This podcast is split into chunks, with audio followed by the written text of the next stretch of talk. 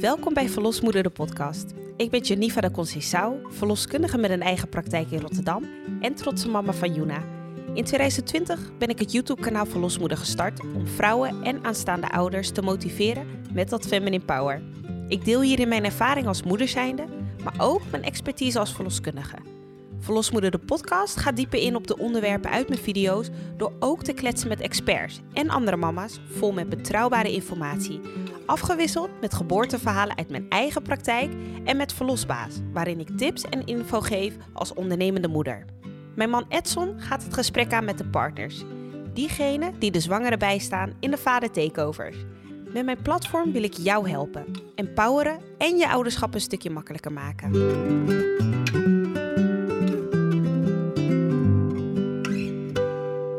Vandaag wil ik het met jullie hebben over fulltime kolven. Waarom? Omdat ik er zelf eentje ben geweest.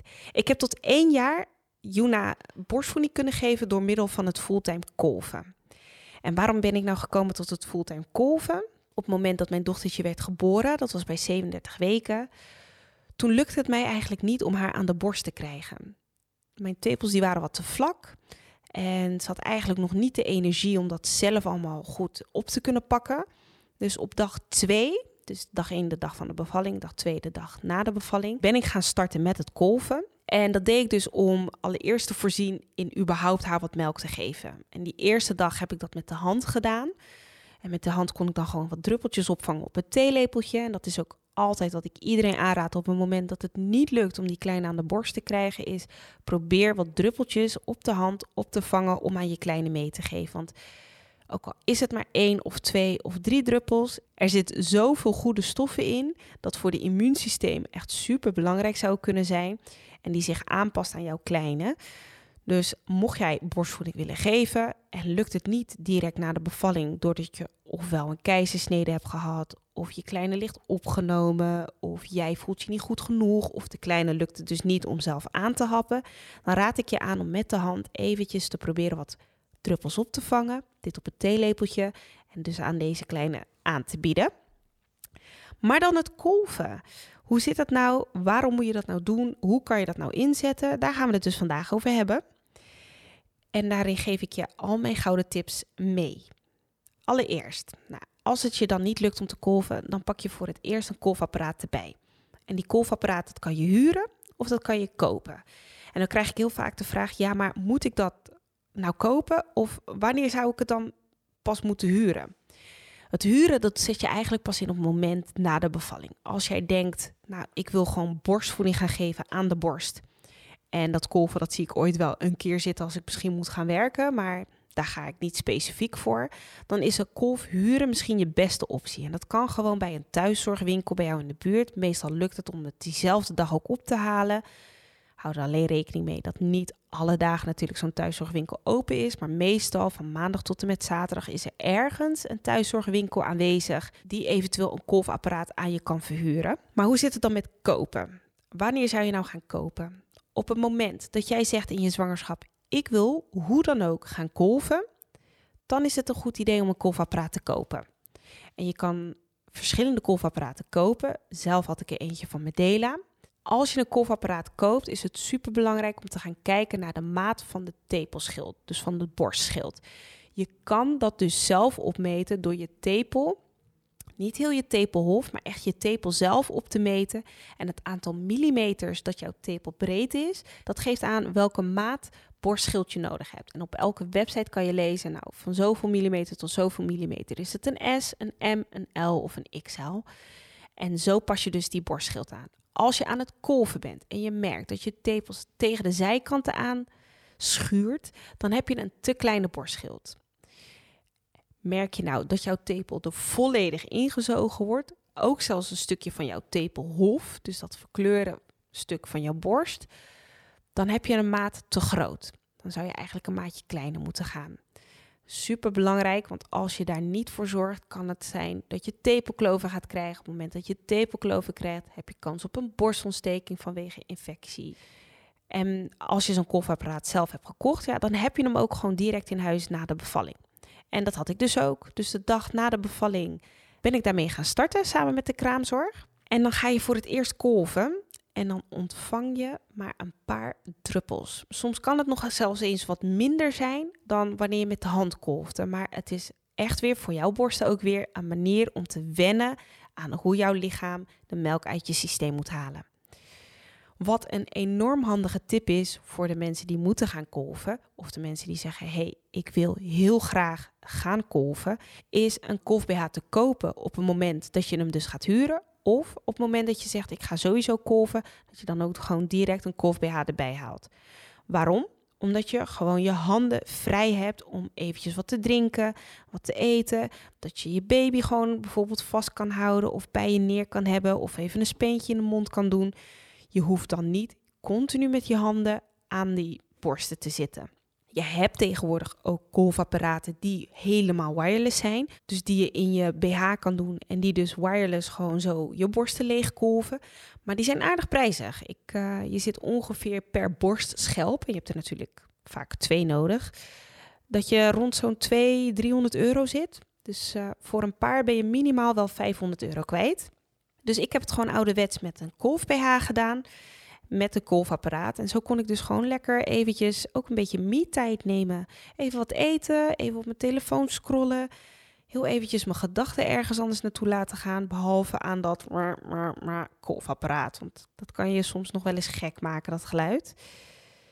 Dus dat is een tip die je zeker eventjes kan meenemen. Koop of maak bijvoorbeeld een do-it-yourself kolf BH. Hoe maak je er nou een? door een strak topje en dan op de plek van je tepel eigenlijk gewoon eventjes een kleine snee te plaatsen, waardoor de tutjes van de kolfapparaat doorheen kunnen. En dat hoeft niet een hele dure BH te zijn, maar gewoon een BH die comfortabel zit, die je makkelijk gewoon zo aan kan trekken. Hoe zit het dan met hoe vaak je moet gaan kolven? Nou, op het moment dat jij kiest om te kolven om jouw productie op te hogen, want je hebt een te lage productie, dan is het zo dat je eigenlijk start met het aanleggen aan de borst. Dus je gaat eerst aanleggen om te proberen jouw baby zelf te leren drinken uit die borsten. En dan is de kolf bedoeld om dus extra stimulatie te geven aan de borsten, om je lichaam het signaal te geven van hé, hey, wij hebben meer melk nodig. Dat kan je ook op een gegeven moment weer gaan afbouwen op het moment dat je merkt, oh, mijn melkproductie is nu goed genoeg. Mijn baby wordt wat sterker en die kan het allemaal zelf drinken. Vaak zien we dat als we in het kraambed merken van oh de baby valt iets te veel af, het lijkt dat je net niet genoeg melk hebt, dat je dan een dag of twee actief gaat kolven en dat je dat daarna ook dan weer gewoon kan afbouwen. Maar het kan ook zijn dat je zegt, ja, ik ga kolven, want ik wil de kleine niet aan de borst aanleggen. Dat vind ik onprettig of dat vind ik pijnlijk. Of je hebt misschien tepelkloof en je hebt daarvoor gekozen om juist te gaan kolven. Dat je dan ook aan een consequent schema houdt, zoals je dat met normale borstvoeding zou doen. En dat is dus vanaf geboorte elke drie uurtjes ongeveer gaan kolven. Want je mimiekt eigenlijk wat een baby zou gaan doen. En dat betekent dus ook dat je door de hele dag heen die kolfapparaat bij je gaat hebben. En ook wel in de nacht. En je krijgt bij sommige mensen het advies van skip de nacht, want je bent moe. Maar het hormoon prolactine dat melk aanmaakt, is in de nacht het hoogst. En op het moment dat jouw kindje de nacht ook nog niet doorslaat, is het niet verstandig om in de nacht ook die kolfsessies te skippen. En dan heb ik het erover, mits je dat natuurlijk aan kan. Er zijn situaties waarvan je zegt, ja, maar mentaal kan ik dit nu even niet aan, of fysiek kan ik dit nu even niet aan. Dan is het natuurlijk je goed recht en ook verstandig om heel eventjes los te koppelen en te zeggen, hé, hey, nu eventjes niet. Maar als je zegt, ik ik heb het nodig en ik kan het aan. En je hebt het nodig voor je productie. Als in je ziet dat of je productie is wat lager of je hebt nog niet zo'n hoge productie. Dan is het zeker in die eerste zes weken na de geboorte van die kleine belangrijk om aan die productie te blijven werken. Want hij is nog niet 100% stabiel.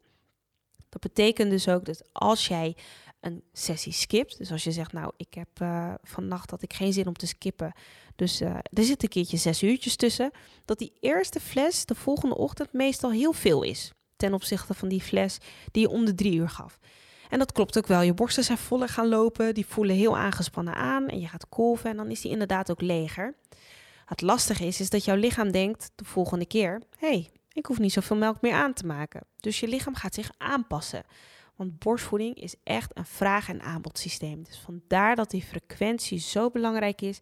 En hoe consistenter je daarmee bent, hoe meer je lichaam erop reageert door gewoon melk aan te blijven maken. Als je een hele ruime productie hebt van meer dan 100 milliliter per keer, of je kindje slaapt lang, wat langer de nacht door, dan kan je ook je schema daarop aanpassen. Laat dan in de nacht bijvoorbeeld zo'n 4, 5 uurtjes ertussen. Je ziet vanaf 6 uurtjes en langer dat dan je melkproductie wat achteruit gaat lopen. En hoe ouder je kind wordt, hoe meer tijd er steeds tussen komt tussen de voedingen. Dus ook tussen je kolfsessies. Dus het is niet zo dat ik een jaar lang elke drie uur heb gekolfd.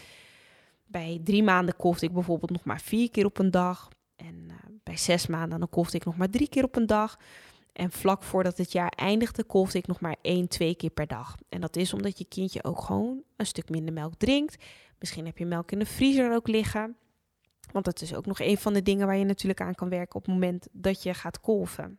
Nou, je hebt dus verschillende redenen om te kolven. En uh, twee hebben we al besproken. Eentje was van hey, je wilt gewoon fulltime gaan kolven, want je hebt last van iets. Of je had er zelf voor gekozen omdat je dat prettiger lijkt. Het andere is dus om te zorgen dat je melkproductie omhoog gaat. Dat is een reden om te kolven. En sommige dames vinden het gewoon prettig om te zeggen: hey, ik wil deels mijn eigen melk kunnen geven en ik wil deels kunstvoeding willen geven.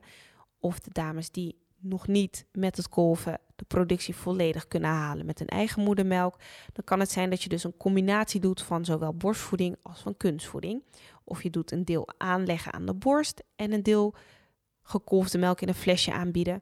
Je kan het zelf bepalen hoe je dit wil combineren. Maar hoe dan ook blijft die consistentie super belangrijk hierin. Dan over naar van kolven krijg je enorme dorst en honger. En je verbrandt dan ook flink wat calorieën met het produceren van het melk. Dat is een van de redenen waarom ik ook heel graag borstvoeding wilde geven of wilde gaan kolven. Dat was omdat je zo'n 500 calorieën per dag verbrandt aan het produceren en dus het geven van de melk enorme slag voor je lijf. Maar dat voel je dus ook doordat je echt soms met een droge mond moet gaan kolven.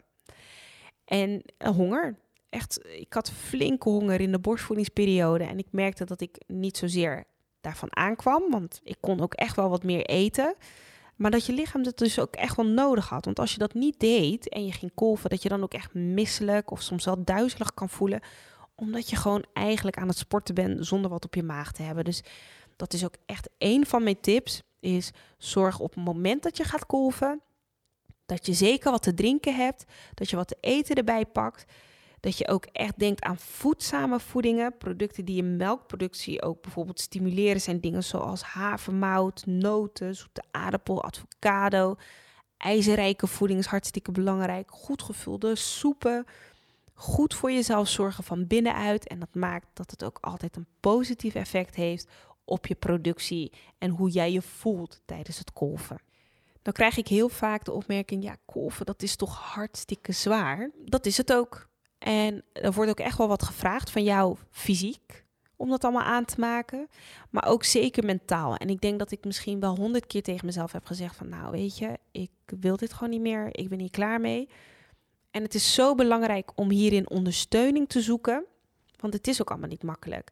Op het moment dat je moet gaan kolven, dan heb je te maken met flesjes. Die flesjes moeten gespoeld worden. Het flesje moet bijvoorbeeld ook aan die kleine gegeven worden. En als je niet in een flesje geeft, omdat je alleen maar bijvoeding geeft vanwege de melkproductie omhoog gooien, dan kan het zijn dat je het in een spuitje moet geven. Of dat je met een cupje gaat feeden. Um, dat zijn allemaal dingetjes die er extra bij komen kijken naast gewoon het moeten kolven. En dat is dan ook het punt waar je hulp moet gaan zoeken. Want het fulltime kolven en het langdurig fulltime kolven, dat is eigenlijk 9 van de 10 keer haalbaar omdat je hulp krijgt. Hulp van vriendinnen, hulp van partners, hulp van familieleden, die heel eventjes die kleine van je overnemen om bijvoorbeeld alvast te starten met voeden of heel eventjes voor jou helpen met het schoonmaken van je spullen. Dat zijn allerlei hulpmiddelen die zo belangrijk zijn om ervoor te zorgen dat jouw borstvoedingsperiode slaagt. Zorg er dan ook voor, dus op het moment dat je moet gaan kolven, dat je een plannetje trekt van: hey, wat moet ik doen? Wat kan jij doen om mij te helpen? En dat deed ik dan ook met mijn man gewoon duidelijk bespreken van: hey, zou je, zou je mijn flesjes kunnen spoelen? Dat helpt me enorm. Of als jij zorgt voor het eten vanavond, dan ben ik al hartstikke happy, want dan hoef ik daar niet over na te denken, want je moet al een aantal keer per dag nadenken over hoe krijg ik die productie voor elkaar en de verzorging van die kleine daarin natuurlijk. En er zijn genoeg dingen die je met elkaar kan delen. Maar als je borstvoeding geeft, dat is het enige ding wat je niet kan delen. En dat kan soms ook echt wel als oneerlijk voelen. En dat is ook gewoon terecht, hè? want het is gewoon natuurlijk uit jouw lijf. Dus dat, je kan niet vragen aan je partner of aan je vriendin of aan iemand anders van... hé, luister, dan kan jij nu even de borst geven. Het is echt iets wat je zelf moet doen. En schroom niet om daar ook even flink van te balen. Maar dat is wel iets wat je moet accepteren. En dat kan soms eventjes duren of dat kan soms even in woede opkomen. En dat is allemaal terecht, want het is ook gewoon een beetje oneerlijk. Maar je kan in deze situatie gaan kijken: oké, dit is misschien oneerlijk, maar hoe kan ik dit toch verlichten? En dat is vaak toch de hulp van een ander. Als we het dan hebben over welke spullen heb ik dan nog meer nodig als ik ga kolven. Nou, we hebben het al gehad over de kolf-pH, natuurlijk het kolfapparaat zelf. Belangrijk is ook dat je bijvoorbeeld denkt aan hoe ga ik die spullen schoonhouden. Je kan het allemaal uitkoken in een pan, dat kan zeker. Maar je kan ook gebruik maken van een magnetron sterilisatiebak, waarin je alle spullen in een bak gooit. Meestal heb je ze tussen de drie en zeven minuutjes doe je ze in een magnetron en dan is alles gewoon gesteriliseerd. Daar maakte ik gebruik van. Op het moment dat ik ging werken, dan heb ik nog wel eens van die magnetron zakken gekocht, omdat ik dan onderweg ook het een keertje kon steriliseren. Ik werk natuurlijk als verloskundige super onregelmatig. Soms had ik wel eens dat ik gewoon twaalf uurtjes op pad was. Of dat ik dacht van nou meestal doe ik ochtends alles uitkoken. Maar dat ik ochtends de deur uit was gegaan en daar geen tijd voor had. En dan nam ik alles mee en dan deed ik dat uh, in een magnetron op werk. Gewoon eventjes een paar minuten erin en dan uh, was dat eigenlijk weer klaar. Dus dat zijn een van de dingen die ik zeker ook aanraad. Is dus zet het op je baby showerlijst of koop het zelf. Mocht je denken van nou, ik zou van tevoren echt wel willen gaan kolven. En op het moment dat je een kolf gaat huren, dat je dan ook gelijk bedenkt van oh, ik heb dus ook iets nodig om eventueel die spullen uit te gaan koken of steriel te maken. Is dus het in huis halen van zo'n magnetron sterilisatiebak. En als je iemand bent die net als ik onderweg bent veel, dan is het handig om zo'n sterilisator-zak te nemen. Wanneer stop je nou met het geven van borstvoeding of het kolven? dat ligt 100% volledig bij jou. En dat is zo enorm lastig. Want wanneer kies je er nou voor dat je er klaar voor bent? En dat heeft alles te maken met wanneer neem je de beslissing? Neem je de beslissing als je je rot voelt? Of neem je de beslissing als je je goed voelt? Neem je de beslissing na een nacht slapen? Of neem je de beslissing vlak voordat je moet gaan kolven, terwijl je eigenlijk heel graag naar bed wil of heel graag wil doorslapen? Ik zeg altijd: neem nooit een beslissing als je je kut voelt. Want je verliest altijd. Of althans, borstvoeding verliest altijd. Want als je je rot voelt, dan wil je niet ook nog eens een keer wat extra willen doen. Ik zeg dan altijd: neem heel eventjes een pauze. Slaap eventjes. Kolf misschien even een keertje niet. Als je je echt rot voelt, pak je rust. En neem na die rust pas je beslissing om te zeggen van hé, hey, ik wil hier wel of ik wil hier niet mee doorgaan. Je bent het niemand verplicht. Je doet dit omdat je dit zelf graag wil. Je doet het vanwege de redenen die jij voor jezelf hebt genomen, waarvan je zegt: Oké, dit zijn mijn motivatieredenen. Je bent niemand verplicht om door te gaan. En als je merkt, hey, dit begint echt een strijd te worden. Ik zit tegen elke keer dat ik die kleine moet aanleggen of moet kolven. Er zo tegenop. Ik bouw al de, een uur van tevoren dat ik moet gaan kolven dan is het misschien tijd om te denken van hé, hey, misschien helpt het om te minderen. En als je gaat minderen en je merkt van oh, voel me eigenlijk steeds wat beter worden, dan is het misschien tijd om te stoppen. Maar dat kan voor de een al na een paar dagen zijn, dat kan voor de een na een paar weken zijn. Voor mij kwam die periode na een jaar dat ik dacht, hé, hey, nu kijk ik er vaker tegenop dan dat ik er plezier uit haal. En dan is het gewoon tijd om te stoppen. Maar neem dus nooit die beslissing op het moment dat je je rot voelt. Pak eerst je rust en dan pas beslissen. Dan heb ik nog de tip: hoe krijg je nou het beste de melk uit je borsten als je kolft? En dat is eigenlijk door het masseren en het opwarmen van je borsten. En dat klinkt heel stom, maar in jouw borsten zitten melkkanaaltjes en die zijn natuurlijk allemaal verbonden dus met bloedvaten. En dat bloed dat verzorgt er natuurlijk voor dat die melkkliertjes vol kunnen lopen met melk. En om die melk zo goed mogelijk te laten stromen, helpt het dus soms om je borsten op te warmen. En zeker als je bijvoorbeeld ook zou moeten kolven omdat je merkt, oh ik heb een overproductie en er is kans op een borstontsteking, dat je dan die borsten opwarmt en dat je dan gaat masseren tijdens het kolven. En met masseren bedoel ik echt met een duim richting je tepel toe wrijven. Kan je met de olie doen als je merkt van oh, het is heel gevoelig. Maar het helpt enorm bij de opbrengst van je melk. Soms kan het ook echt wel verdubbelen ten opzichte van als je niks doet met je borsten en gewoon alleen de kolfapparaat aanzet. Dus ben je nog in die beginfase en wil je heel graag werken aan je melkproductie omhoog krikken, dan is masseren van de borsten en het opwarmen daarvan echt een van de beste tips die ik je kan meegeven. Goed, dan heb je gekolfd en hoe zit het dan met het bewaren en het koelen van je melk? Er zijn verschillende adviezen voor, maar in principe is het vaak dat op kamertemperatuur zo'n ongeveer jouw melk 4 uur goed is. En als je het dan ook gewoon op kamertemperatuur kan geven, het komt uit je borst met ongeveer zo'n 36 graden. Nou, in de kamer is het meestal zo'n 21, 22 bij een pasgeboren kleine. Dus het is prima om op kamertemperatuur deze melk ook te geven. Ik zou deze melk dus dan ook absoluut niet opwarmen. Want op het moment dat je het opwarmt, gaan er altijd wat voedingsstoffen verloren als je het dus in de koelkast gaat bewaren, want dat heb je op een gegeven moment nodig. Als je een beetje vooruit gaat werken met het kolven, of als je merkt van hé, mijn productie is nu ruimer, dat ik zelfs wat melk over heb nadat ik heb gekolfd, dan kan je het dus gewoon zeker wel minimaal vier dagen in die koelkast bewaren. Sommige onderzoeken geven nu zelfs een week aan. Kijk heel eventjes met welke producten jij kolft, hoe hygiënisch je bent rondom het kolven en hoe schoner je werkt, hoe langer je de melk kan bewaren minimale van vier dagen kan het zeker wel in die koelkast verblijven.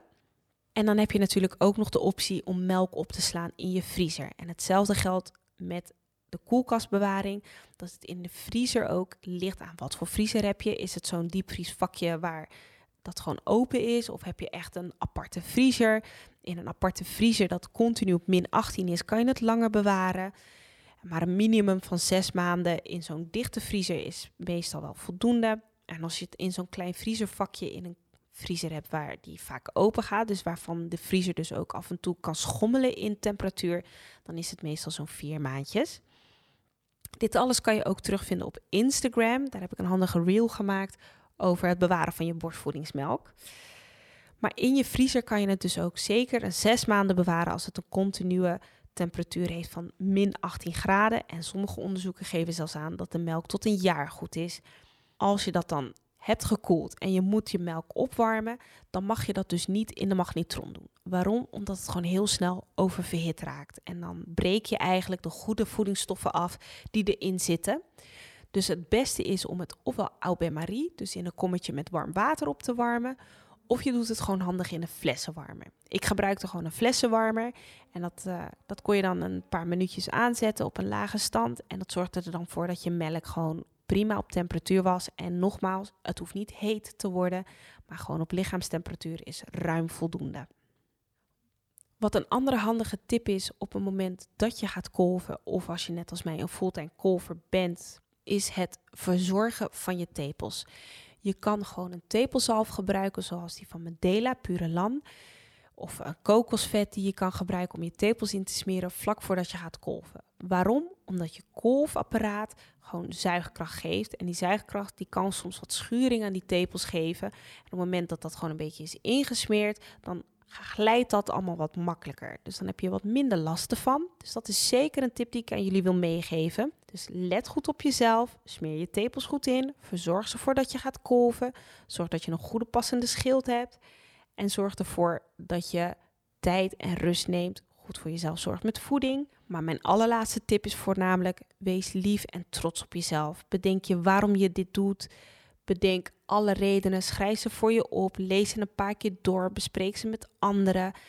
Maar wees vooral trots. Of dat je het een dag, een week of een jaar hebt gedaan. Je hebt het gedaan. Je hebt je lichaam aangeboden aan je kleine om te voorzien in de voeding. En dan maakt het niet uit of dat, dat volledig is gebeurd.